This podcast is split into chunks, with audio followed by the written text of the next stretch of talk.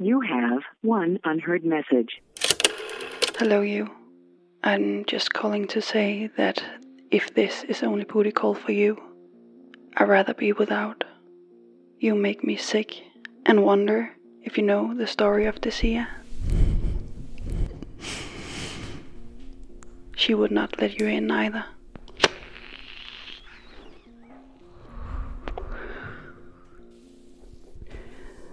Hun fødes i stor passion imellem hænder på svedige kroppe og knive gennem luften. Det går langt tilbage i tiden.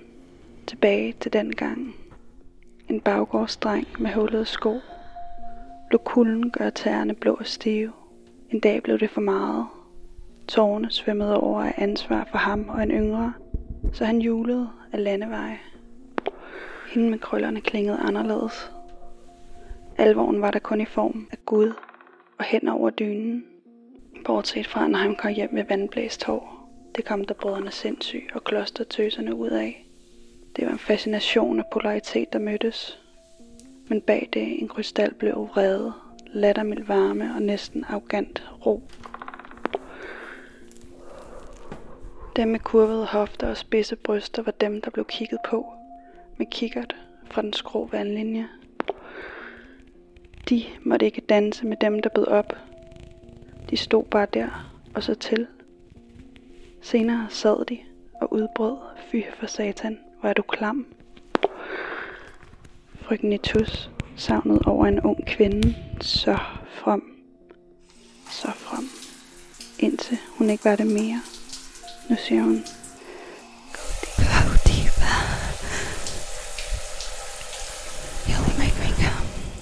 næsten offentligt. Hun siger det med kurvede hofter på fladen med det blå lys, med pelvis bøjet bagover i hundestrækket. Og de hører det alle sammen. Hun tager magten, når hun vil. Man leder den udligne sig mellem syd og nord og med hånden på hendes kind, som dufter af nærvær, varm hud og joints. Hun vil ikke have hans arme om sin silkeomsvøbte krop en søndag morgen med kokmachø.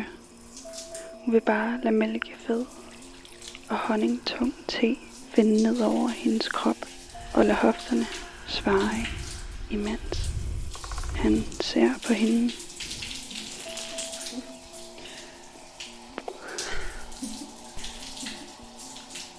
With love, Desia. End of message.